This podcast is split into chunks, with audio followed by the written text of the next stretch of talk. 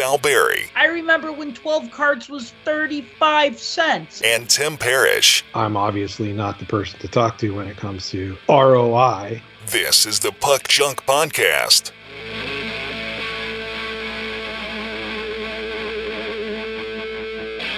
Hello and welcome to the Puck Junk Hockey Podcast. I'm Sal Barry and with me is Tim Parish. And today we're going to talk about the 2022 23 OPC hockey card set. We're also going to talk about the 22 23 Upper Deck Series 2 checklist that just dropped. And then we're also going to talk about the big announcement that Upper Deck made late last week in that they're going to be changing the configuration of their Upper Deck Series 1, Series 2, and Extended Series cards starting in 23 24. And if you haven't heard, this is actually pretty big news in the hockey card collecting community because it's changing the status quo. And you know how much collectors like change, Tim.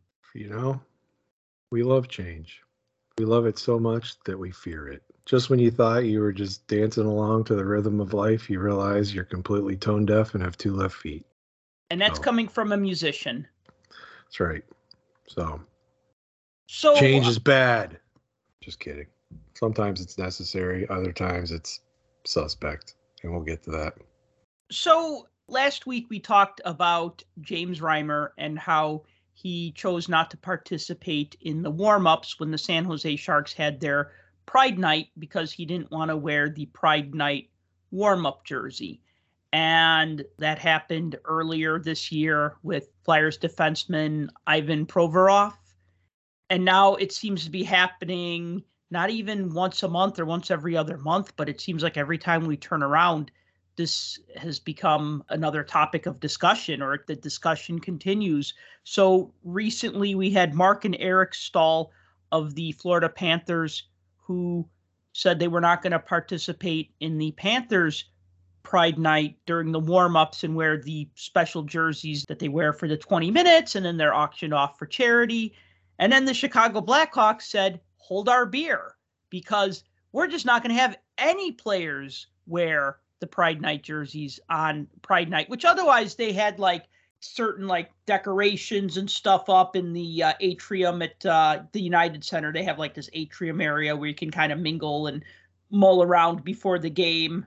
They were still all in on this Pride Night, but they just weren't going to have the players wear the jerseys. And that is because three of their players are Russian and they're concerned for their safety no offense to Anton Khudobin, but calling him a Blackhawk player, I almost feel like we have to put an asterisk next to it. Like, yeah, he's a player for like the rest of the season, and he's gonna be, he's gonna be on a different team by July one. Thing is, you know, in Provorov's case, obviously he talked about the Religion. religious side of it. Yeah. And then you had the Wild completely cancel theirs, but they still did all the events, Right. right? Everything had the except the jerseys. You had the Rangers cancel theirs secretly, not tell anybody they were canceling it, but still do all the events, just not do the jerseys.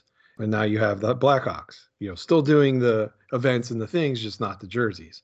It seems to be that the jersey and the stick tape thing is, no pun intended, the sticking point to this because they're still doing the events, they're still doing the bringing people in and and having them go out on the ice and doing all that kind of stuff. It's just the jersey thing seems to be the the sticking point. And this is going to keep coming up and it's going to just get beaten to death until everybody's completely sick of it because that's where we're at. It's no longer about the event. It's no longer about whether they should or shouldn't wear the jerseys. It's about what controversy can we dredge up because of it and which player can we target so we can make a story out of it. I feel like that is what it has become. So it's lost its meaning. You know, what it was set out to do and what it was designed to do, it's losing its meaning because it's drawing attention of from the event and what it's supposed to be about and it's putting that focus on individual players and whatever their opinions are. And who was the uh, Sabres player now? Ilya Lyubushkin. So now he's not participating or did not participate in the No. Sabres warm up. Yeah. Now, Lyubushkin didn't go to the, you know, I'm Russian Orthodox or I'm Christian or I'm this or I'm that, like some of the other players have.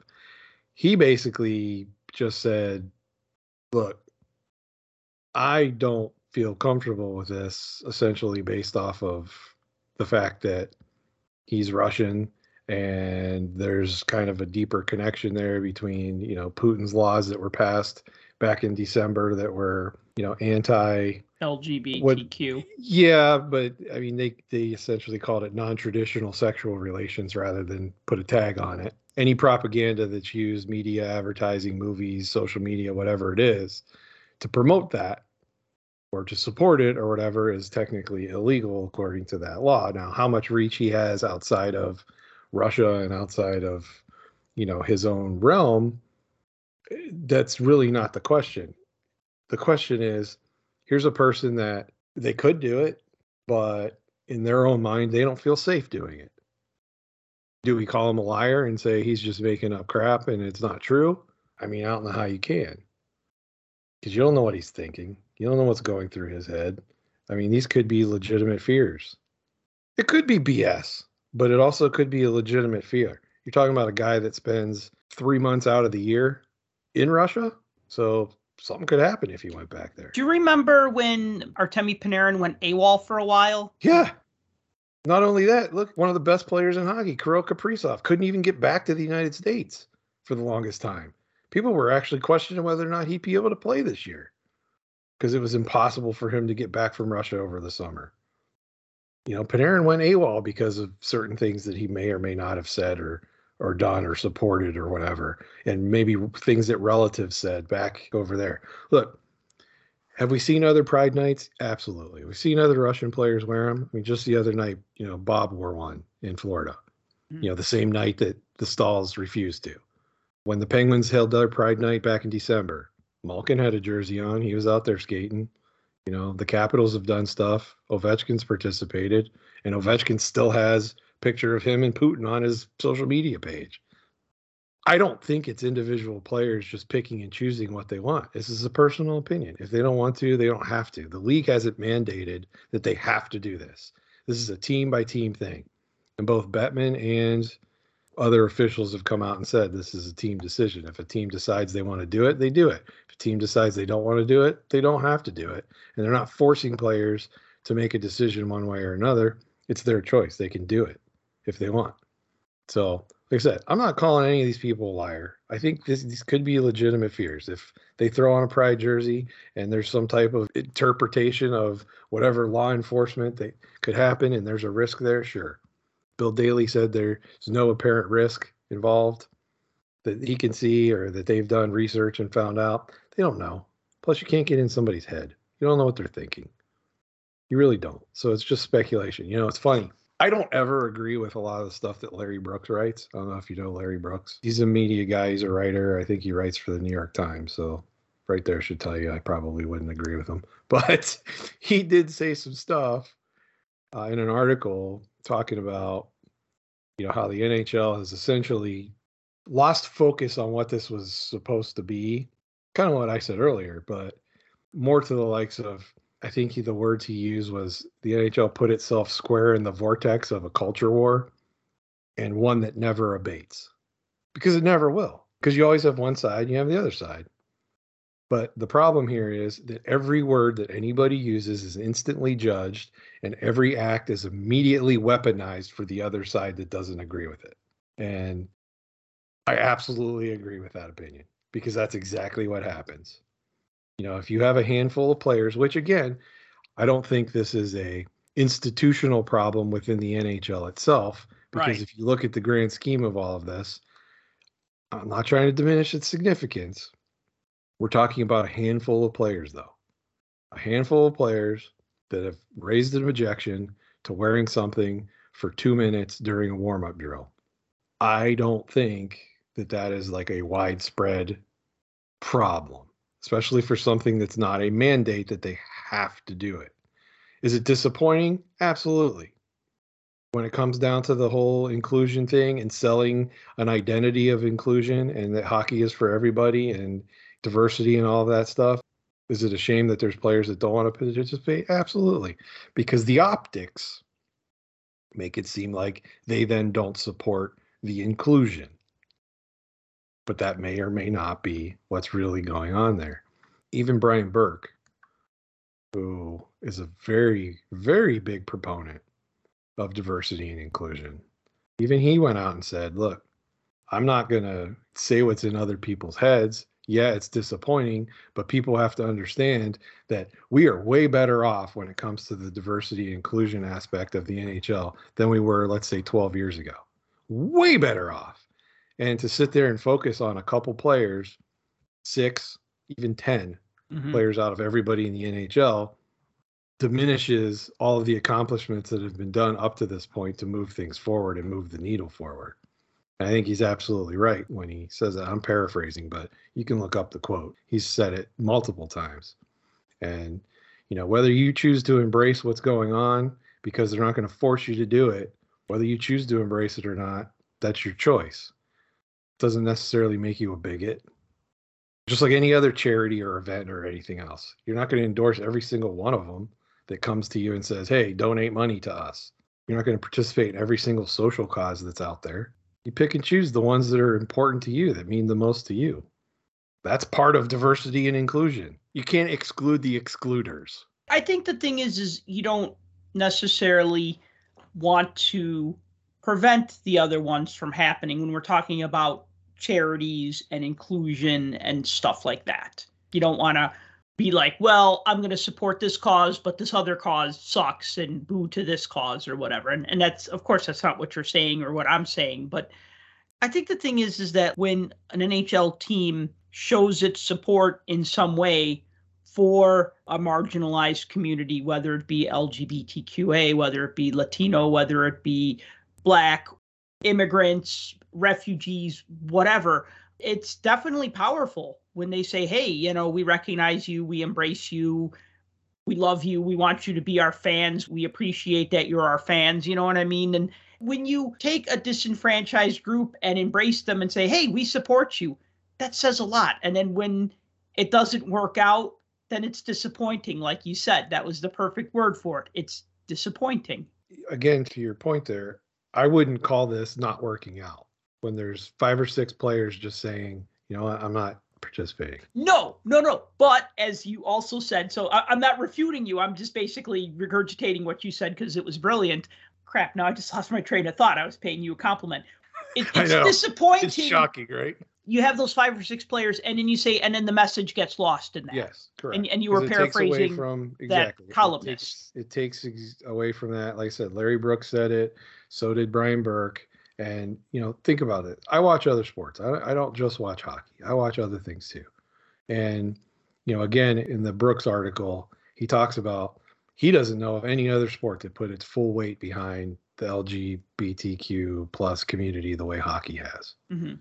And honestly, I think about it. I'm like, no one talks about any of these initiatives or events from any other sport that I ever hear about, nor do I hear about players boycotting things because of these specific things. And maybe that's only because I pay more attention to hockey. But here's somebody that pays attention to almost every single sport, especially in the New York market, that writes, that says about pretty much the same thing. So I'm sure this is going to be a conversation that's, again, never going to end. It's going to go on forever, and it's probably going to be something that's going to be talked about. The NHLPA is probably going to get involved with it.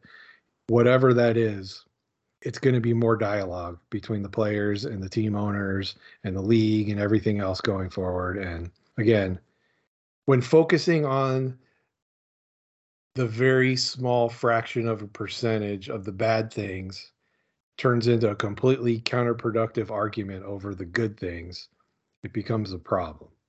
So you're preaching inclusion, you're preaching diversity, and you're preaching not to be intolerant. Yet, if there's a dissenting viewpoint, you're intolerant. So you can't have mm-hmm. it both ways. That's part of my problem and has always been my problem with picking a side. You know, the world's in a gray area, despite what people think. You're not always on the left and you're not always on the right. Most people live in this nice little gray middle area. So you forget that. The outrage and the anger overpowers all of the logical thinking, I think, sometimes. So That is true. Okay, let's move on. Let's talk about 22 23 OPC hockey. So let me just give some of the basic statistics just to get this out of the way. it's so 20 peachy. It's all basic. Well, you know, but I mean, Yeah, it, it's it's pretty much been unchanged over the past however many years. 22-23 OPC hockey cards released March 1st of 2023.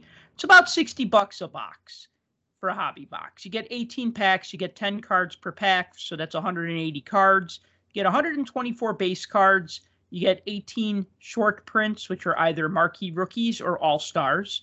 The set configuration is 500 base cards, so those are the easy cards to get, 1 through 500. And then 501 through 600 are short prints. You have 40 all stars and 60 marquee rookies. Strangely enough, there's no checklist for the all stars or marquee rookies. It's just 40 all stars, 60 marquee rookies. No short print checklist this time. And then parallels, oh, yes, there's lots of parallels because deck gonna deck with all the parallels. So you got the yellow borders, which are actually exclusive to blasters. You got blue borders, red borders, neon pink borders, red borders, and printing plates. And then with the marquee rookies, they also added rainbow foil, rainbow foil black, rainbow foil green, rainbow foil gold, which are one ones.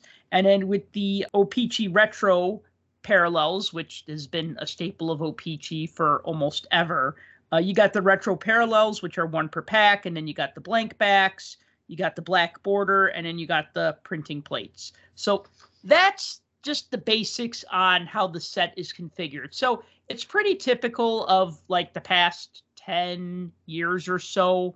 Um, I know there was one year where they had like 700 cards, and they even had like some cards that they had like two card number 713s. Some were like hobby exclusive, some were retail exclusive. That was a real messy set to try to collect. This is just one Is that the one where the where like the Matthews card and the Kucherov card were the same number? Yeah. a couple years ago, a few years ago. E- this was like mid 2010s, I think, or Oh, that maybe it was a di- that would have been a different year because this would have been after Matthews. They did it a couple years ago too, where there it was it a couple after cards Matthews, that had the yeah. same had the same numbers. But yeah, as far as the amount of card, I have no problem with that. I mean, this that's the draw to this set is the fact that it's generally the biggest, if not one of the biggest standard sets every year. You know, you have the 500 base cards plus 600 total with everything else that's in there. The blue borders, they've had those for a while. The red borders, they've had those for a while. The neon pink ones came a couple years ago, so you know we've seen those for a while. Printing plates, they always have those, so that's not a big deal. But my issue is with adding the extra things for the all stars and the rookie, the marquee rookies. Rainbow foil, I generally don't have a problem with because that was always a staple of OPC. Rainbow foils used to be in almost every release, and then they went away for like a minute. Then they came back. Now they're numbered out of 350. We don't need another numbered parallel in this. There's no reason for that. It's it's a low end product. It's a base product. Black rainbow foils out of 100. Those were always the numbered rainbow foil that was out there. But now you added the green foil out of 33 and the gold foil one on ones. There's no need for that. That's for a different product. That's not for OPC. Sure, player collectors are going to like it. Maybe team collectors might like it. But it's a lot of other fluff that's not needed in a set like this. You already have the retros, so there's already something else that's different to collect. And the retro design this year, I don't know what it harkens back to. Have you figured that out? Is this like Uh, a uh, inspired by type set? I mean, usually it's inspired by something from like the 50s or 60s or something of that nature, but I couldn't tell. I've I don't know. This almost looks kind of 1930s, just because it has a lot of it has like a lot of lines. You know what I mean? That almost look like etched lines. You know what I mean? Like circles and lines and swirls. And I think of like those 1930s era hockey cards where you had like a player that was cut out, and then you might have had like a pattern behind it, kind of like the SP authentic before SP authentic. You know, like here's a player cut out in front of patterns. Well, and that's what I was trying to figure out because most of them look like, from what I saw, it's like a player cut out and superimposed over like a starburst behind them, Mm-hmm. like rays of sunshine flying out from location. Like the player is got some type of deity thing yeah like going on. like that wood carving of the sun with like the face you know what i Yeah. mean like that that sort of pattern is kind of like what it reminds me of I tried to figure it out. I couldn't figure out what that was. What that was. Yeah, I back to, mean, so. Upper deck got in trouble when in 0809 they used the 7980 Topps design, Topps and O-Pee-Chee design for its 0809 O-Pee-Chee retro set. It had the blue borders. think the Gretzky rookie year. That was the set that they basically based the design on. I mean, they just straight Not up only did the fronts look like it, the backs look like it too with Yeah, the skate. They just straight up used the design and then Right. they got in trouble with Topps and they settled out of court on that. That was around the time upper deck was getting hammered with lawsuits because they got hammered by let's see they got sued by Topps for using their hockey design. They got sued by major league baseball because they were releasing cards even though their license had expired. And they got sued by konami for reprinting rare Yu-Gi-Oh cards. Oh, so I mean that, that that was not a good time for Upper Deck. Like everybody was suing Upper Deck at that time for something it seemed. But it was too bad because it was cool for them to use the old Topps designs, but Topps was basically like, "Hey, that's our IP. You can't use it. You can't use our our old card designs." If you had design IP, I think you would probably protect that to the ends of the earth too. Well, I mean, we talked about how long as you can. iconic how iconic that set is, 7980. And so yeah. Anyway, so looking at the design of this set though, the actual base card design. I'm going to say just up front, I really like this year's O-Pee-Chee design. It's clean, it's simple, it's worthy of the name O-Pee-Chee. Again, you kind of have like that starburst pattern filling the otherwise white borders which just keep the cards from being dull. If they didn't have that little pattern, so they got like basically the player photo is surrounded by a frame, but it's kind of like a frame with like beveled edges and stuff, so it's interesting. And then outside of the frame, it has like that sunburst pattern or lines or diagonal lines, whatever you want to call it. And they don't make the O-Pee-Chee logo an obnoxiously big. I want it to be a little bit smaller because I feel like it just fills a little bit too much of that bottom area, but it looks nice. I really like this design. It fits the pattern of the design on the front for sure. Yeah. My only concern was when I first saw this was looking at the base cards, the card stock seemed to be the higher quality card stock rather than the old school stuff that had the dull backs. Yep. And I love it. I love it. I love it. I love it. Bright white cardstock on the back, black ink. You can actually read these cards. They're not printed on that brown paper bag card. See, I like that. That's like old school. I like that. No, but see, the thing is, is that it's worse than old school. Well, it's worse than old school because we're getting old and we can't read the fine print anymore. no, but even like okay, Topps used gray cardstock. O-Pee-Chee used kind of an off-white cardstock. So the O-Pee-Chee cards were always a little more legible. And then when you just print them on brown cardstock, it's like, oh look, we made something retro. We printed on this brown cardstock. And it's like, no, that's actually worse than the 80s, not better than the 80s. To me, I like this because this is a subtle improvement. This is just like if 1980s card design evolved naturally. I mean, uh, 89 Upper Deck Baseball basically threw that all out the window and just basically said, okay, this is what sports cards are going to be like from now on.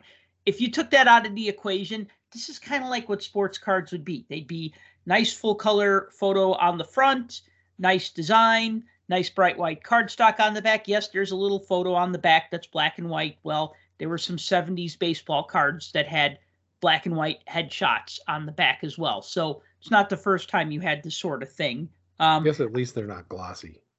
yeah, that's true. I'll give it that. If you're the type of person who collects autographs, especially if you write to players and send them cards, these are the perfect cards for two reasons. One, because with 500 base cards, they make darn near every player or the majority of them. And two, because they're not glossy, the ink sticks really nice to them. You know, you don't have to do anything. Like I once made the mistake of trying to get a beehive card signed. Actually, I made that mistake a couple of times. And the first time, it's just like I watched in horror as like Martin Havlat signed my card and like the ink pooled on the front of the card. And he's like, I don't think the autograph is going to stay. And he was like telling the guy, I should sign another card for him. That that autograph is not going to stay on the card as like the ink was like pooling on it. I didn't have any Yeah. other cards to get signed by him, so I, I just let it go. And then like I think years later I wrote to Rennie Bork and I sent a beehive card, but I rubbed it down with a white art eraser to try to get all the gloss off, and it still didn't stick well, the autograph. Take, yeah. Yeah, something like this, you could just get it signed. You don't have to prep the surface or anything. So, yeah, big fan for that reason. I did see Um, that the uh, O-Pee-Chee Premier is back, but they're regular size cards now instead of the tall boys, or is that not true? Regular size. For a second here, I kind of thought it was trying to look like a Polaroid a little bit because the way the card is laid out, at the mm-hmm. top it says Premiere, but it says Premiere in multicolors. And I think of the old Polaroid logo that was in like multiple colors because Polaroid was like color instant film. And Right. it's got like a black stripe at the bottom.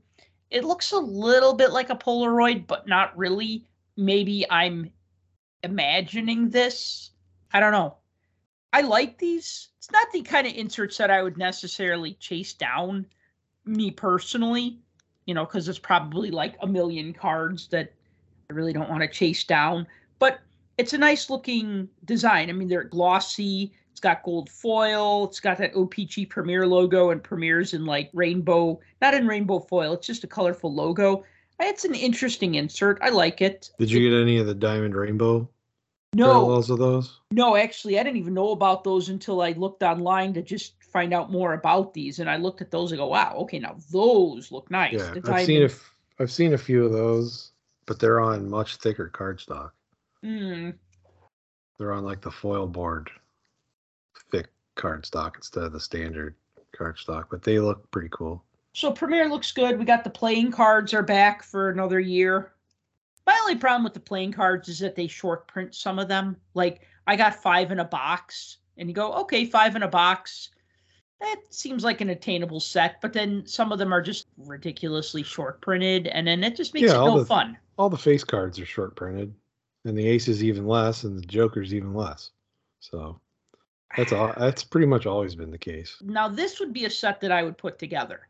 And I even remember back in the 90s, I think it was 95, 96, and 96, 97, Bicycle, who makes playing cards, big, popular, famous playing card manufacturer. They did NHL sets that year.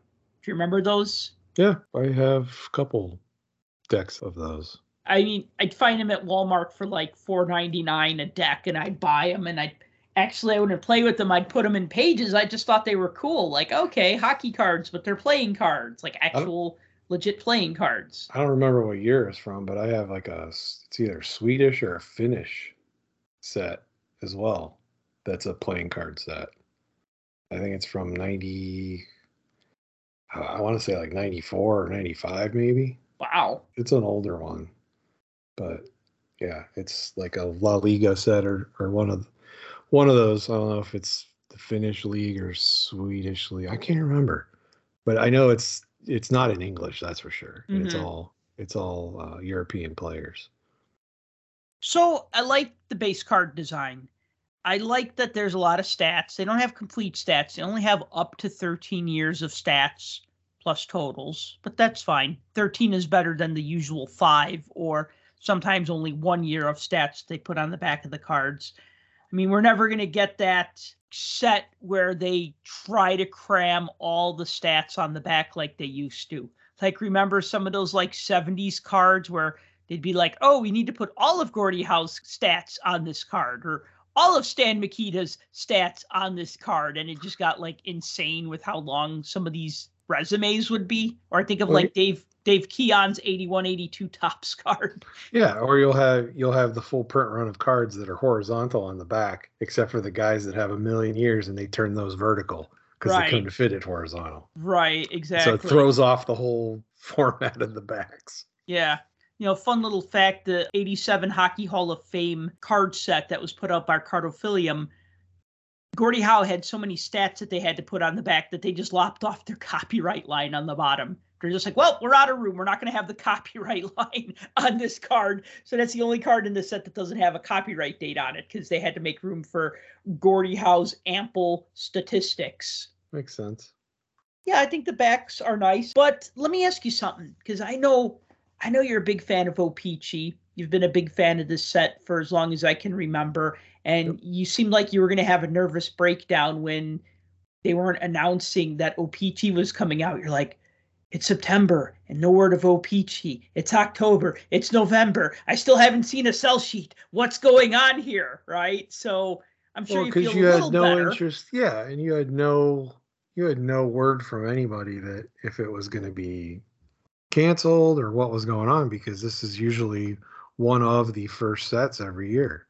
You know, they come out with MVP, and right after that, it's usually artifacts or O-Pee-Chee. Those are like the three you usually see. We've already seen artifacts kind of dumped to the middle of the season for the last couple years, and you know whether that's going to be the new thing going forward, I don't know. But not having O-Pee-Chee early on in the season is a scary thing. so, you know, when you don't see it and you know it's a set that you generally build on an annual basis, that makes it a little more difficult to uh, stomach having to go a year without it. I know I wasn't the only one that was feeling that way either. A lot of people were getting kind of nervous about it. Well, you're the only one with the podcast who is getting nervous about it. Oh, we'll say. maybe. Yeah, because the rest of the hockey podcasts only care about investing. So, but that's neither here nor there. But hold on now. So because the set came out in March, some of the marquee rookies are guys who actually made their debut earlier in the season instead of just having the leftover rookies from the previous year. Now they have some of those, and there are some great. I know they call them holdover rookies, and yeah, when your holdover rookies are like Matty Beniers and Owen Power, I mean those two right there, you know, uh, and Jack Quinn. You got Matt Boldy in there too. Matt Boldy, right. Treichel in there. Marco Rossi's in there. Who else is in there? Kent Johnson's in there. Jake Sanderson's in there. Dylan Guenther, Wyatt Johnston. So I mean, if you go down the list of like the top rookies in the league this year, I mean most of the guys are in there. It didn't already have a rookie previous. So now I wonder if there's going to be are there going to be update cards in Upper Deck Series 2, which we'll talk about in a minute, but if they're putting all the best rookies pretty much in this set,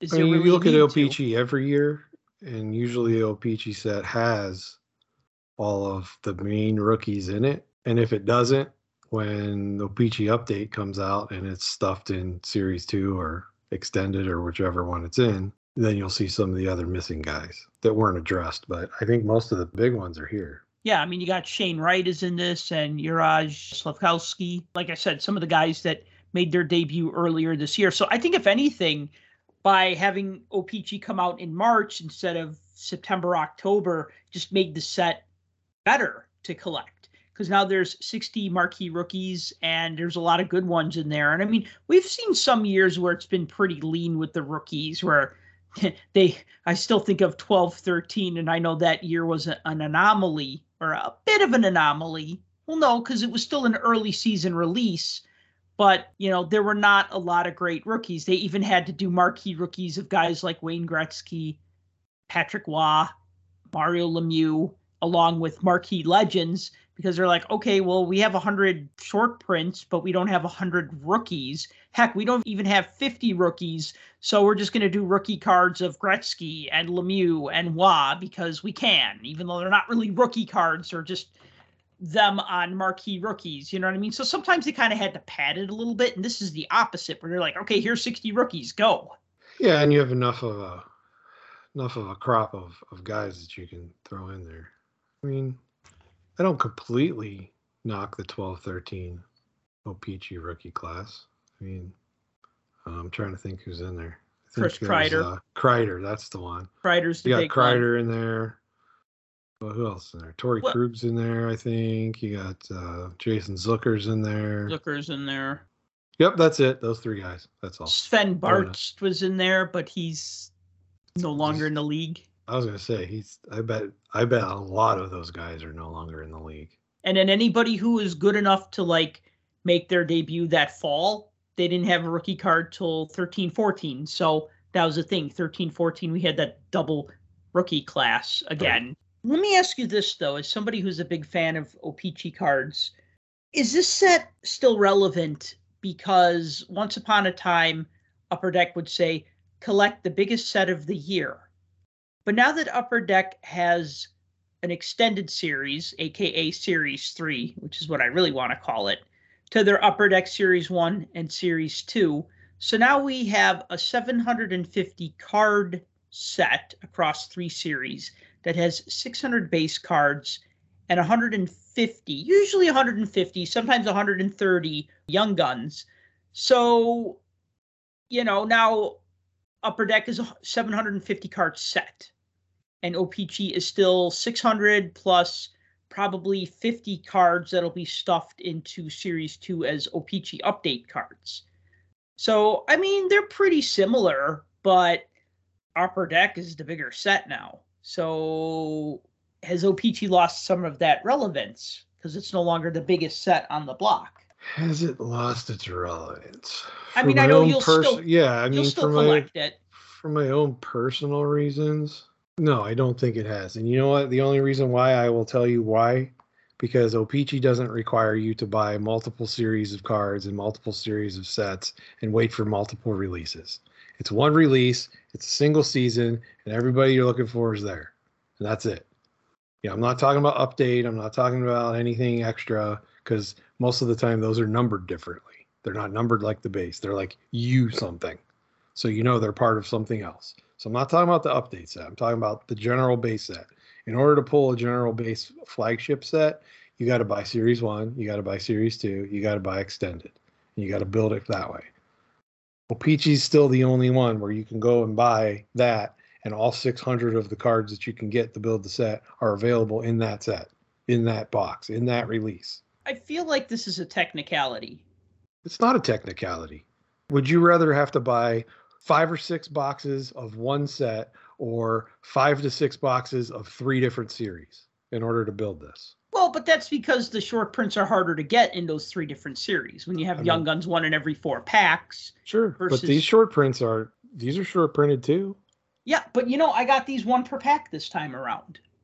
and you're supposed they- to get them one per pack. You don't get them like every pack has an all star, every pack has a rookie. It's probably this pack has an all star, next pack has a rookie, next pack Yeah, has an all star, next pack has a rookie. Pretty even. I got 11 rookies and seven all stars, but you know what? This is a small sample size. It's just one box. But, But yeah, you also have to remember they cut back on the number of inserts in favor of the parallels because they added extra parallels. Yeah.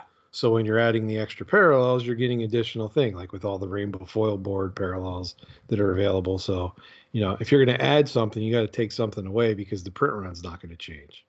I still think that this is a relevant set because you're not going to pull all of this stuff. And if let's say this does move to a mid-season release. Granted, we're at the end of the season at this point, but in their defense, O-Pee-Chee was delayed. Let's say this becomes a middle of the season set. Well, here, right smack dab in the middle of the season, you have an opportunity to get a whole bunch of rookies that may not have young guns yet.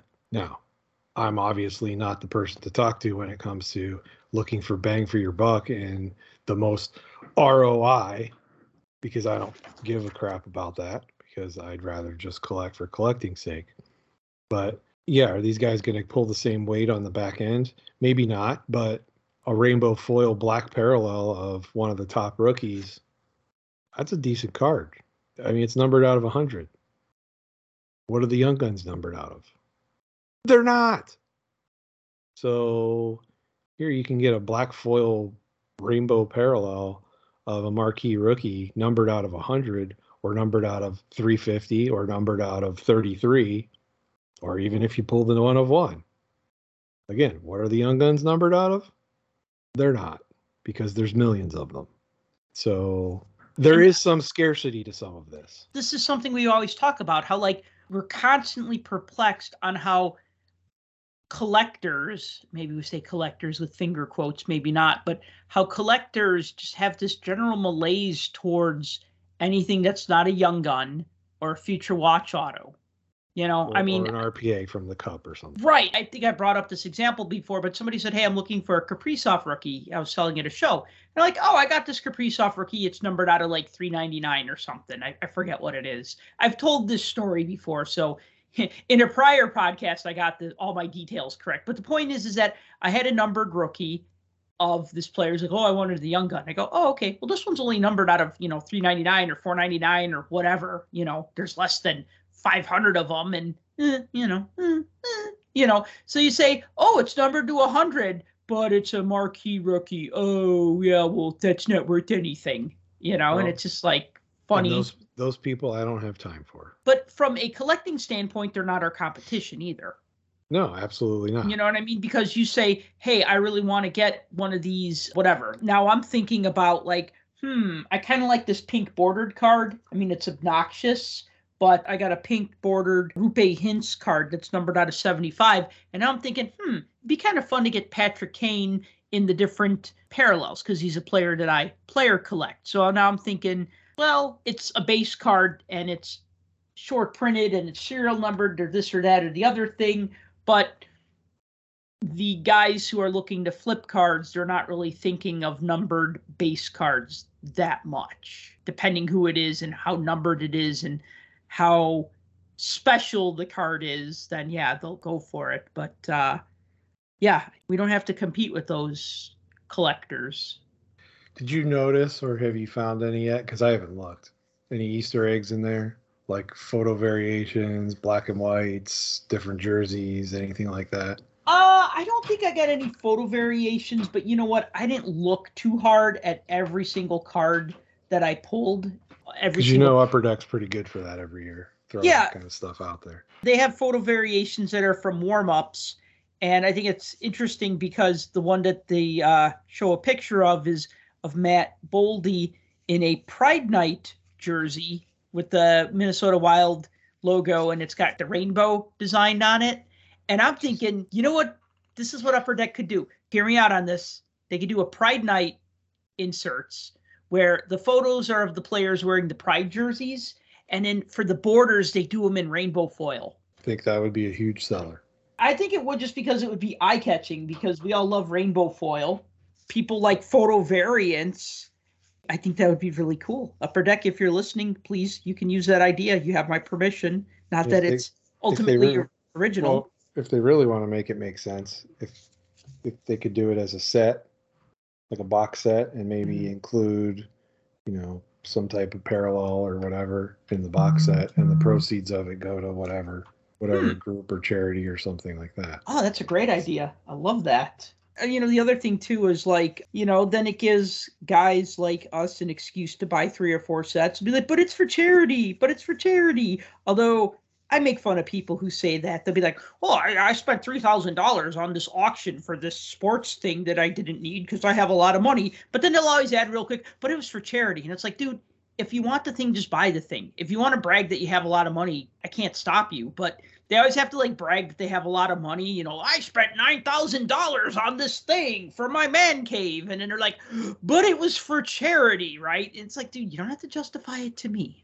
Well, it's the same thing when my kids were growing up, and whatever thing they were in, they were selling whatever for Christmas or fundraiser stuff. It's Mhm. like, do I want to buy a eight ounce bag of popcorn for fourteen dollars? No, because I could buy like fifty of them for that price. But will I? Yes. But you keep the popcorn, and I'll just give you the fourteen dollars. How about that? wow, for popcorn, and I went to a friend's house, and his daughter had Girl Scout cookies, and I wanted to be like the cool friend, like, oh yeah, I'll buy some of your Girl Scout cookies, you know, because me and your dad, we went to college and we're cool, you know, blah blah blah, and like. I think they're five dollars a box, which ain't bad, but you know, I still remember them being like four dollars a box, and now they're like five dollars a box. And I'm like, that's a lot for like 15 cookies. I mean, you can get like a bag of Oreos or like 30 cookies, and it's like four dollars. I mean, I'll pay six, seven. I'll pay eight bucks for a box of Thin Mints. I don't care. That's my jam right there when it comes Thin Mints are gross. cookies. Thin mints are for people who can't decide if they want to eat chocolate or chew a piece of gum. So they have a thin mint, and that scratches both itches at the same time. Well, I'm sorry you're wrong, but that's okay. There's nothing better than tossing a box of Thin Mints in the freezer and just eating them by the sleeve, frozen. Oh, they're so good. Okay, well, a sleeve is one serving, right?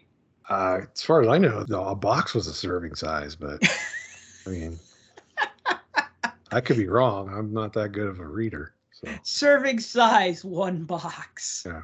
there was a comedian, Brian Regan, used to have that as part of his set. He's Mhm. talking about fig Newtons, how he loved fig Newtons, but he's like, "Did you ever look on the container? Serving size is two cookies." He's like, "Who eats two Newtons?" Like, "Oh, I couldn't possibly eat another fig Newton." No, you eat them by the sleeve, and you just, you know, unwrap them and just gnaw the whole thing down. Yeah, That's two, how I am with Thin Mints. two cookies is just getting started. That's just warming up. Two cookies, that's enough. Like with a Thin Mint, the two cookies, that's enough to stick the roof of my mouth, and I have to eat like five more to get it off. Right. Yeah. So Hey, you know, so getting back to the colored parallel thing. So, you know, one thing that kind of came across my mind is I'm looking at my different parallels here, and I look at the red border, and I look at the pink border, and I look at the How many border. of each did you get in your box? You, you Uh, only opened one box, right? Yeah, I opened one box. So here's what I got in one box.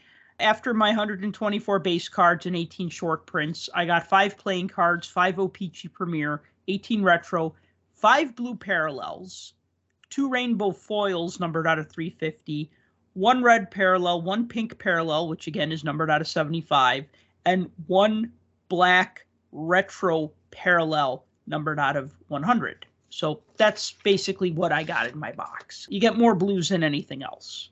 So that's about average. What I would love, this is another crazy idea that I'd love Upper Deck to do. I want them to do four versions of every base card with different colored borders, but I don't want them to number them. I just want them to be variations, but I want them to all be in the same print run. So let's say card number one is Sidney Crosby. So there'd be a blue Crosby, a green Crosby, a red Crosby, a yellow Crosby, and say card number two is McDavid, and you do the same four bordered colors.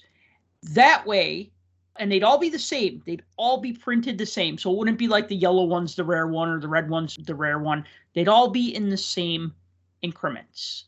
So what this would do then, as a collector, you would decide then, do you want to go with all the same border colors? Or do you want to go with just random border colors?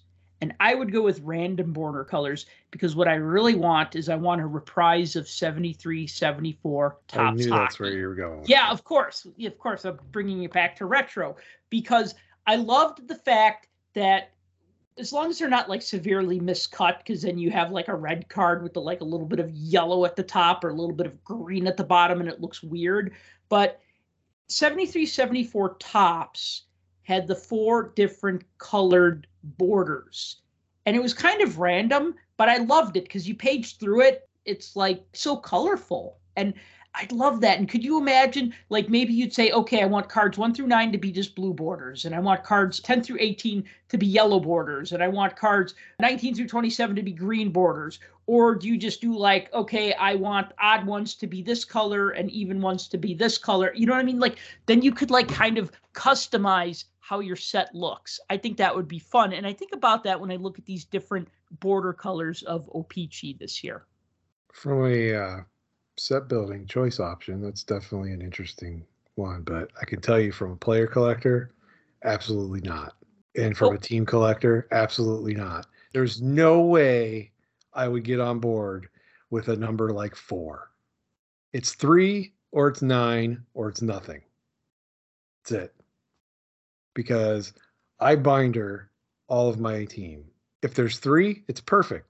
Three across the row, three across the middle, three across the bottom. If there's nine, great. One page.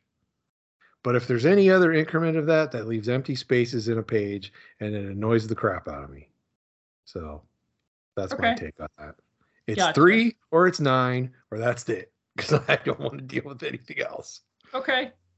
Well, That's okay, I can strictly from with- an aesthetic display.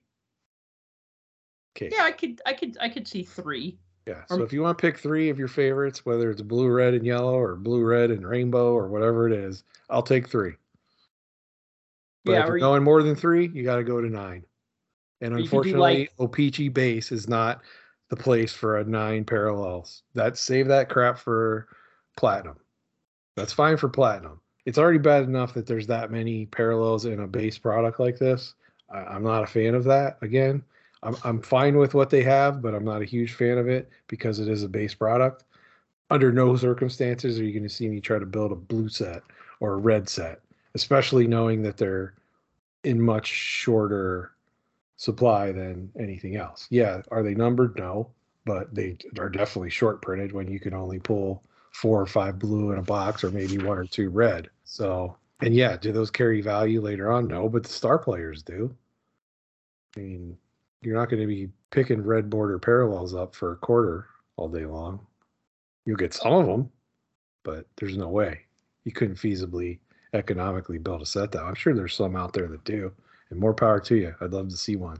If you can build a 600 card set of all red border, you have my respect. Yeah. You didn't get any of the weird stuff like the rookie puzzle bounty cards or Mm-mm. any of the trophy winners or anything. Mm-mm. Nah, nothing nothing strange. Okay. The 3D lenticular marquee rookie cards. No, those look cool. Yeah. Um, was last year the first year they did that, or the year before with the lenticular ones? I don't know. They're, they're like impossible to pull. They're like one out of like almost 900 packs, I think. Eesh. Yeah, that's a lot of O-Pee-Chee. Yeah. Okay, so Upper Deck Series 2, they announced their checklist for 22-23 Upper Deck Series 2. Yes, It's going to be the same old tried and true formula that we've grown to love over these past uh, 18 years or so. 200 base cards, 50 young guns, notable young guns, and I'm probably missing a few, but we got Juraj Slafkovsky, Shane Wright, Arber Xhekaj, Buoy, the Kraken mascot. Buoy, the Kraken mascot, hmm is getting a young gun, and it's Yep. part of the set. Yeah, it's not a, it's not a like a giveaway card or a special card. like- Now, Buoy did have a giveaway card earlier this year. oh yeah, at the games, like I think they were giving them out at the games or something like that. They were giving them out at the games, but now he is actually in the set. And that's such an oddity because usually mascots are either an insert set or there's some sort of giveaway that they give out at the games and then they find their way into the secondary market. But here, it's just kind of funny that they're making him a young gun. And I Uh, guess he's pretty young because he's the nephew of that bridge troll. Yeah, he definitely, uh definitely is a nephew of the bridge troll. The bridge troll, right? Was we it? talked- Was it nephew? Was that what it was? Yeah, it was the nephew Okay. of that bridge troll that's like their public art that Yeah, was yeah. made just so that the homeless people couldn't sleep under the bridge, remember? Yeah, we didn't bring up when we were talking about Peachy though that there's a couple mascots in there too. The Joker cards from the the decks. Oh, Those are yeah. mascots. I think they did uh, Bailey and Wild Wing this year. Okay. Can't be gritty every year.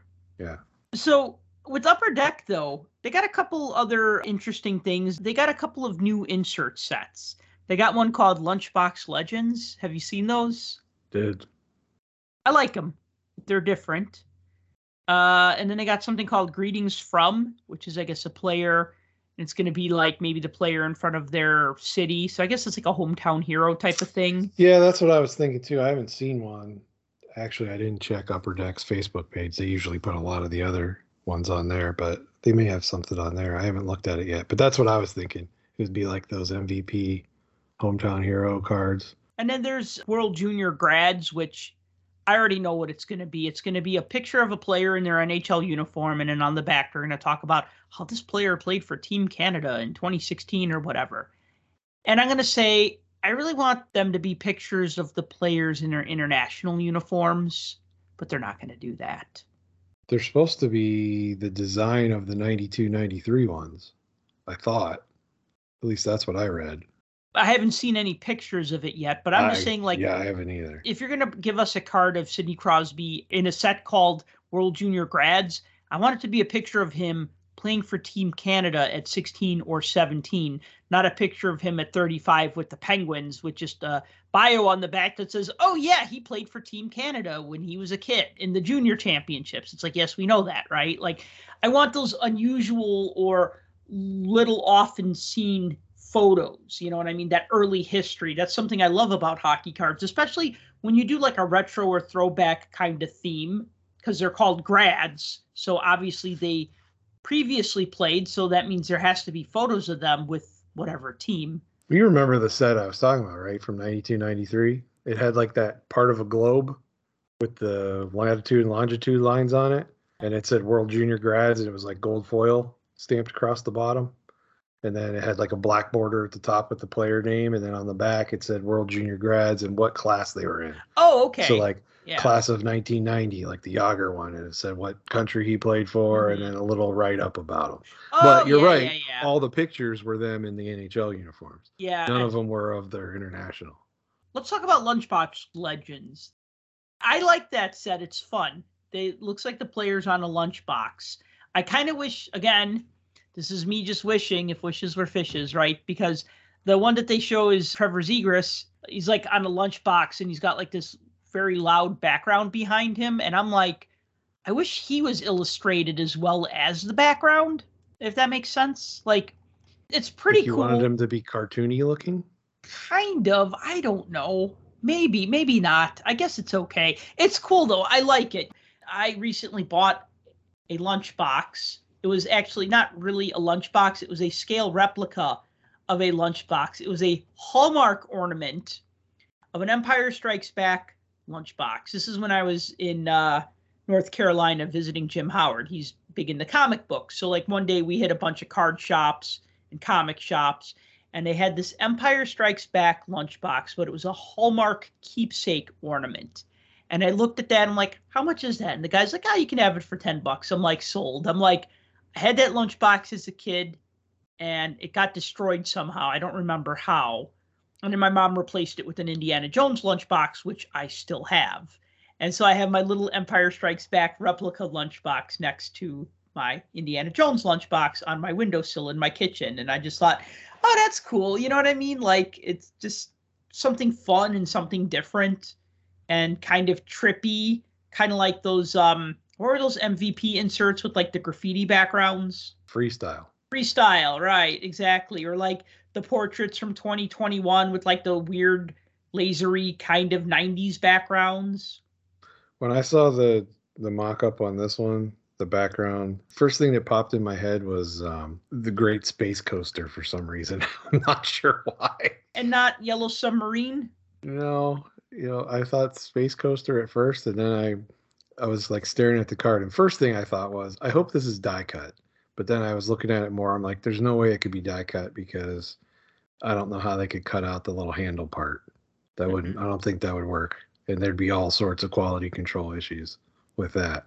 So then I was staring at it longer, and then I'm like, you know, this actually sort of reminds me also of one, two, three, four, five, six, seven, eight, nine, ten, eleven, twelve. Remember Oh, yeah, Electric Sesame Company. Street and Electric Company. Yeah, uh-huh. Uh-huh. so that kind of reminded me of that. Yeah. So, well, it's Either that fun- or just whoever designed it was on acid, one or the other.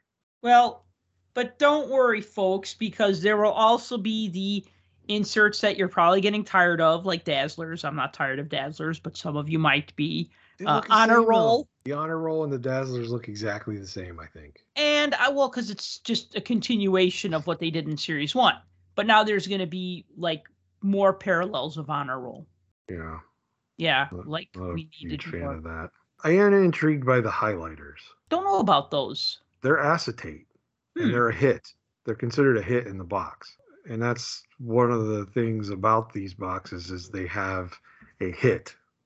So it's either like a clear cut parallel, one of these highlighters, a rookie materials card, or something else. And I'm not sure what the something else's are, but I know the highlighters are considered one of the hits. Um, and there's five different colors, and they are highlighter colors, but they're acetate. So So they're going to have like that bright yellow or bright pink or whatever. yeah, the mock-up I saw was of Auston Matthews, and it's green. Hmm. It's the green highlighter, which is my favorite highlighter. I use green more than I use yellow. Interesting. They're also bringing back Calder Candidates, which was last used in 92 93 Upper Deck as an insert set.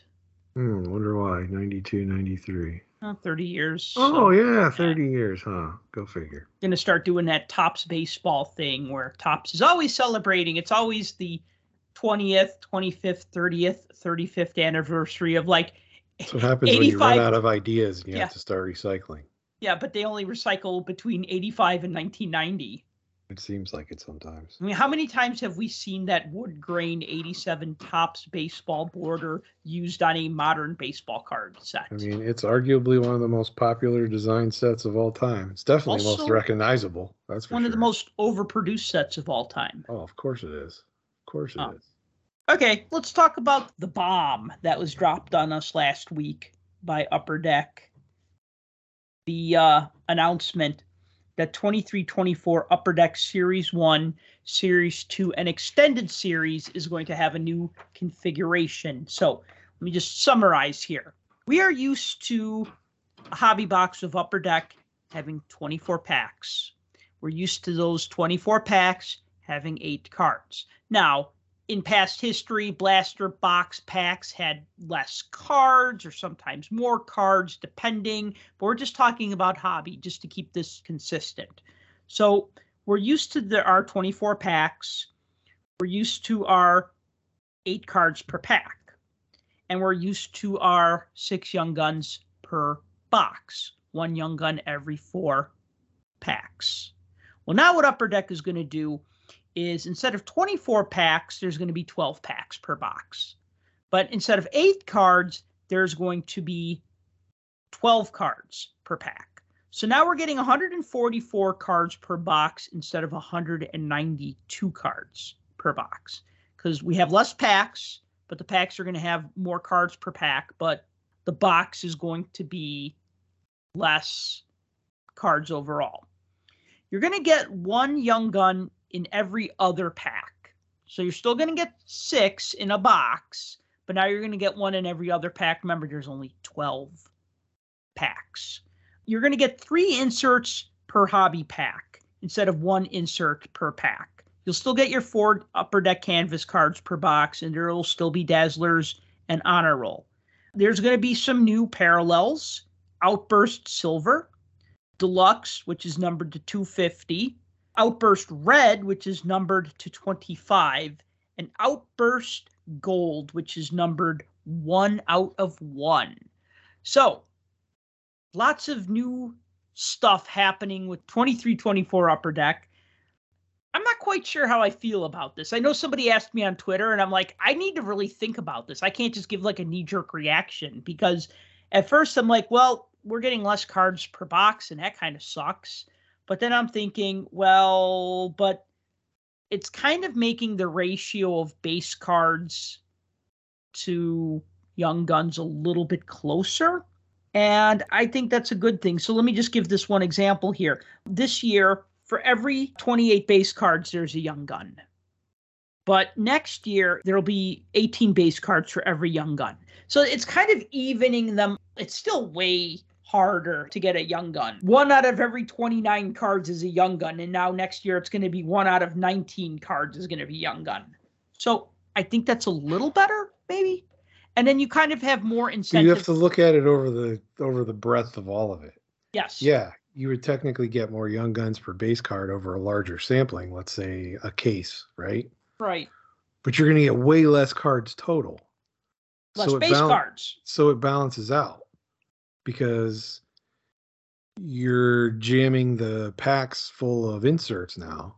Rather than having one insert in a pack, you have three in every pack. Right. So, So, we're getting a a ton of inserts. glut of inserts, ton. Yes. So like right now you get 168 base cards and six young guns. Next year you'll get 108 base cards and still get six young guns. So you kind of have more incentive to buy more boxes because I mean honestly when the odds are in your favor you can get a base set out of two boxes of series 1, right?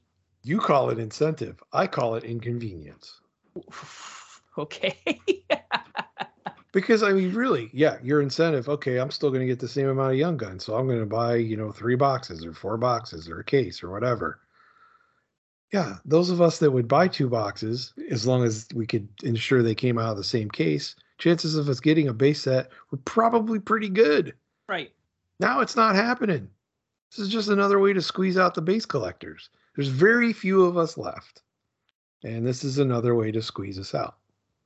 How many boxes of, say, Series 1 do you buy before you just resort to trying to trade or buy the young guns that you need? from a set building standpoint, two. So after two, you don't buy any more after that. You build your base set and that's it. No, because generally when I go to buy, I'll make sure I'm buying knowing that the stuff came from the same case. Right. there's less opportunity for it to be doubles. Not that there aren't doubles in a case, because there absolutely are. But if you can get two boxes that are back to back, generally speaking, you're going to get a whole bunch of doubles, but you're going to get the ones that were missing out of the first box. Right. So that's usually a safe bet. I don't generally like to go and buy rogue ones by themselves because I don't know what I'm going to get. Now, in years past, and I know this is stupid to do, but when I don't want the other product, including the inserts and everything else, I've resorted to buying retail fat packs because that's helped me build sets. And I know we've always railed against fat packs because they're not worth it because it's just a pack full of base cards for six, Pretty seven, much. eight, nine bucks. But generally speaking, five fat packs and I can put a good portion of the set together from a retail standpoint. Again, you don't want the hits, you don't want the inserts, you don't want any of that kind of stuff. Sure, do it. But that would be the only reason for me to do it. But I'm generally not going to buy more than two unless I have a reason to. Right. And see, I'm kind of the opposite. Like, I'll buy more boxes because, you know, sometimes I want to take that chance, especially if it's like a high value young gun. Okay, so like 15, 16, I should have just bought the damn Connor McDavid young gun. But instead, I bought so much Series 1, I can't even remember how much I bought. But when I sat back and like totaled up how many boxes and packs and whatever that I bought, I'm like, I should have just bought the McDavid card and I could have bought like every card and a base set and like saved a lot of money. And I know that takes some of the fun out of it. It takes the fun out of it, but now here you are fast forward and you have like buyer's remorse on the whole thing. No, Granted, at the time you didn't, and you enjoyed opening the packs, and you probably liked building the sets, and you liked what you pulled and everything else, but you didn't get the card you were looking for out of how many boxes, how many packs, and a it never, lot. yeah, and it never showed up. You go and look at the population reports of just the graded ones, and there's tens of thousands of them out there, and you know there's a million, but you didn't get one because that's the luck of the draw because that's the gamble. For me though, I'm only looking to build the set. And I know I'm not going to build a set out of two boxes, regardless of what the collation is, whether it's upper deck now or upper deck next year, it's still going to be six young guns. So if I buy two boxes, I've only got 12 out of the 50. So is that going to do me any good? No. I mean, yeah, it gets me 12, but I'm not chasing down the young guns right off the bat. I want to build the base and then build the young guns after the fact because let's face it, after the season ends, like for instance, you know, we talked about series two for this year and the series two checklist that came out and some of the great players that are in that set. But yeah, I can ramble off 10 of these really good players that have made a name for themselves in the NHL already, but I could probably name off 20 more that either no one knows who they are, they haven't made their NHL debut, or they've already been, re- you know, resigned to a career A- AHL player hmm as we affectionately know those as the scrub guns. Scrub guns. Yeah. And you know, a year from now, two years from now, you're going to be able to pick all these up for a buck. So I'm not that concerned about that portion of it because a I don't care about pulling the hits. Is it nice to pull the Matty Beniers out of Series One and not have to worry about buying it on the secondary market? Absolutely. And I did that. It doesn't happen all the time. You bought a bajillion 15, 16. No Connor McDavid. Okay, well, it happens. I bought two boxes of Series 2 that year, and I got a Jack Eichel out of each box. Right. It's just a weird odds. It just happens. Okay, so 2021, a couple of years back, I bought a lot of Series 1, did not get an Alexei Lafreniere, bought a lot of Series 2, did not get a Kirill Kaprizov. I just had like horrible luck. Ended up buying those cards on the secondary market. But then I then didn't get an Alexei either, but I ended up pulling one on ePack. nice. So I still don't have a Kaprizov. So But last year with 21 22, I felt like there was a little more incentive because there were two hot young guns in Series 1. You had Trevor Zegras and Cole Caufield. So I thought, okay, you know what?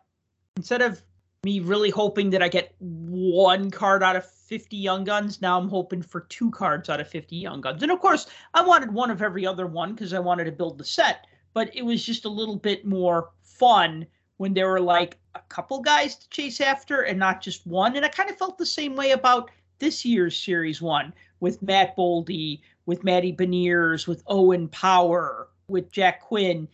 There was enough decent young guns that I bought a lot of series one because I was just like, okay, well, you know, and if I pull two of one of these guys, you know, get a double, you know, I'm not going to be sad that I got, oh no, I got another Matty Beniers. Oh darn. Well, that hasn't happened, but I'm just saying, you know, like definitely a little more incentive. Obviously, when it's a stronger rookie class. It's interesting you bring that up because that that's a good segue to a point that I was going to make. Okay, so we already talked about the Series 2 checklist, and I honestly think that it's a really good, solid checklist. But if you look at pre-sales for Series 2 right now, it's about 119 bucks sometimes less. I saw from between 110 and 120 bucks for pre-sale. You have to know that on release date, those are not going to be any less than 150. You have to know that. Possibly more than that because of who's actually in that rookie class set. Now, fast forward to next year. Now you have a different configuration. You have potential for maybe a Lafreniere thing again. And why do I say that? Because everybody wants Connor Bedard. But we usually only get holdover rookies in Series 1 most of the time. Connor Bedard obviously hasn't been drafted yet. And he won't be playing for any NHL team from now until the end of the year. So, therefore, in order to get him in a Series 1 set, they would have to get another waiver like they did for Lafreniere in order to put him in there. Can they? I don't know. Will they? I don't know. So what does that say to you? Bedard will be in Series 2. I, Unless I he debuts sure. in October. Maybe. But you got to think. They do the rookie photo shoot like they've done in years past. And if that's the case and they're able to rush out the photos and the prints quickly enough, then they won't have to delay the product. But I don't think Upper Deck is interested whatsoever in delaying this at all because they're going to start to get backlash from you know dealers and every and everything else, especially everybody that pre-orders and all of that. Because here's the thing. That's what's going to drive this product is having a strong rookie class and this rookie class that's going to be drafted is going to be a pretty strong draft class. But Bedard is obviously the highlight of the whole thing. I mean, yeah, we don't know how he's going to fare in the NHL, but right now on paper, he is a generational type player, and I'm not afraid to say that because I've watched him play, and it's kind of ridiculous. But if we run into a production or a print scheduling thing at the point where it's a put him in or don't put him in, if he gets carried over to Series Two, yikes. you know what I mean? I mean, yeah, there's probably somebody else that they could push behind him, but once you get to that point, I mean, I don't know. I don't know. So it was just it's just something to think about. It was something that I was mulling over in my head. If they hedge their bets like they did with Lafreniere to try to use that to push the product, I mean, essentially it'll sell itself. So they won't have to worry about people getting ticked off about the configuration or the six of us that are still base collecting that are pissed that we have to buy four boxes instead of two. They don't care about us anyway, let alone the 2% of us that are on social media become vocal about it. They're not going to care about that. They're going to care about the people that are spending a bajillion dollars pre-ordering this and trying to get it from the distributors and through the diamond dealer program directly from them and wondering why the product hasn't come out yet. Oh, by the way, we're still waiting on photo shoot material that we just took less than 30 days ago.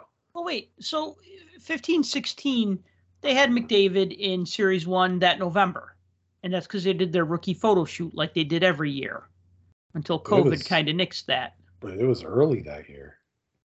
What? It wasn't during the normal the normal rookie photo shoot time frame. They did that way earlier. Like August. It was like early in the year, I thought. Mm, it was after the guys were drafted. Yeah, but I don't think it was like later after the fact. Like usually they push that to closer towards when the season starts. And this was way like it was like dead middle summer almost. Well, no, but the point I'm making is that Upper Deck Series 1 came out that fall. It was out in November because I remember buying boxes of it at the Chicago Sports Spectacular in November, about a week before Thanksgiving. So they could have Bedard in this set. I mean, heck, he could get drafted. They could take a photo of him from the draft. He could skate in that first game on October 3rd or October 4th. And then they say, okay, let's start printing cards. He's in the set. And then they, they have it, you know, six weeks later when they come out in like end of November. And I hope that's what they do. So I'm he could be in series one. I'm just saying, hypothetically speaking, if you follow the way things go, there's a possibility there. I don't think Upper Deck will do that. That's like cutting off your nose in spite of your face, but Wait, to not, to not have him in series one? correct. I don't They think will do absolutely have to have him in series one because he's going to be the driving force behind series one. Just like. McDavid was the reason why ePack was a success from the get go because ePack came out in early 2016. I think it was end of January. And they're like, hey, we're launching this thing called ePack. And oh, you could buy 15 16 Series 1 on ePack, even though at the time nobody could find it at retail. Why? Because of Connor McDavid was in Series 1. If they're going to do this new configuration and basically change the way they've been doing things. And let's face it, what's what's a pack? What's a hobby pack going to be now? If a hobby pack is like three ninety nine US, Four ninety nine, but yeah, it's going to be five bucks a pack. no, it's gonna it's gonna be eight ninety nine. You think so? They- It's already been thrown out there. Nine bucks for a pack of twelve cards. Yeah, that's an increase of about thirteen cents a card. Nine bucks for twelve cards. I remember when twelve cards was thirty five cents, and it was for fifteen cards and a stick of gum. Yeah, obviously we can't compare, No, but we can but- compare to less than a year ago. okay, if a hobby pack is four bucks at my local card shop, now it's going to be nine bucks, and they're adding four more cards to the pack. Yeah, average pack price right now is four ninety nine. It's going to go up to eight ninety nine. So it's almost doubling in price. Yeah. But they're not adding twice as many cards. Uh, no. In fact, as we've already discussed, they're taking it from 192 cards down to 144.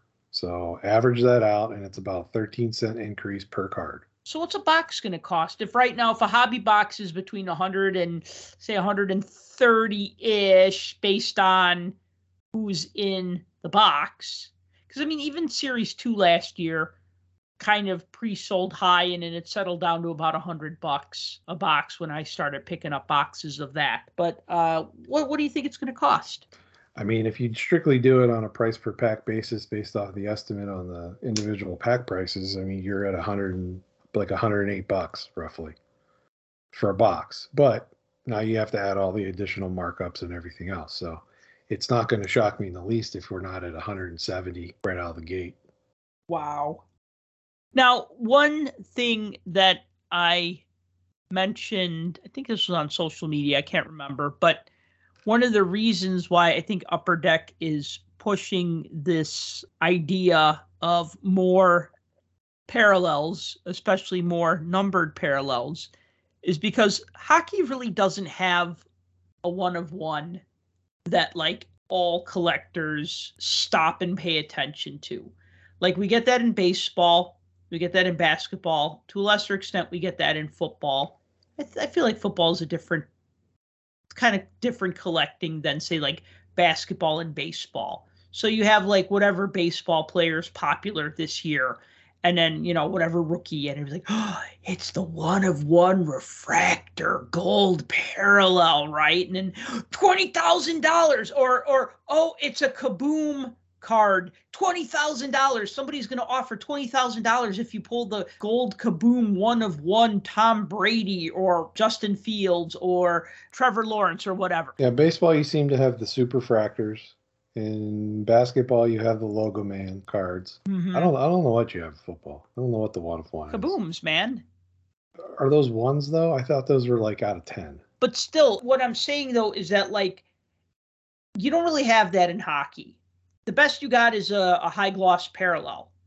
yeah, you got one of one printing plates. And if it's a popular player, it's a popular player, but a printing plate is not like a one of one rookie card. Other than the shield patches, that's about the only thing. Right. So what I'm saying is that hockey needs that card. Well, I don't think it needs that card. I think Upper Deck thinks it needs that card because they want the breakers to be like, oh my God, look at this. I got the one of one Connor Bedard gold parallel young gun. And oh, somebody just tweeted me an offer for 20 grand. And oh, I'm sorry, real DFG, but you can't have this card now, even though you bought into our case break. Sorry. Even You though just saved my marriage. Yeah, you just bought into our case break, but we're gonna dip on the card because Like- that doesn't happen. Never. right. Uh uh Yeah, this is just a side note because this has been happening a lot lately, especially if you follow the hobby on all the different social media platforms. Don't get into breaks if you don't know what you're doing. Just don't. Please don't. If you don't know the breaker, even if you like the product and it's the best deal ever, because it's probably something's wrong. Because everybody's almost the same price. And you know, if it's too good to be true, it's too good to be true. And don't break with people you don't know or don't trust. It's just dumb. You're asking for problems and you're asking for trouble because there's too many out there. There's way too many bad seeds out there, and there's way too many opportunities for people to steal stuff and be dishonest about everything. And there's plenty of platforms that won't do a stinking thing about it if they do. Or just don't get into breaks altogether and buy the stuff yourself. Sorry, that's my soapbox. I'll get off of it now. But yeah, having the one of one, I get it. The outburst gold thing, the card prints look kind of cool. I mean, the design of them and everything was pretty neat looking. But again, to have base card, the silver, the deluxe, the red, and now the gold, I don't want to be pulling out of that out of packs. I guess it's because I've already been programmed that all the parallels are on, for the most part, other than the high gloss, are pretty much shoved onto ePack. And that requires some effort unless you buy them secondhand. But you know, you have to collect so many and you have to meld them into the other things and get the silver and then get the silvers and meld them into the golds or meld them into the spectrums or the speckled rainbows or whatever it is. You know, it takes some work and takes some Mhm. effort and try to do that. I don't want to have all these in packs necessarily, but there's nothing you can do. They've already done it. So we have these four new base parallels, three of which are serial numbered. You know, the one of ones, yeah, I don't diminish anything you said on that. People are going to be clamoring for these because that will be it. The Young Guns are already it. This will be it, it. Because that's going to be what people want. I mean, that's going to be the card that goes for five figures. And Yeah. that's the thing is that Upper Here's what's going to tick people off, though, because they did announce that this is going to be found across all product.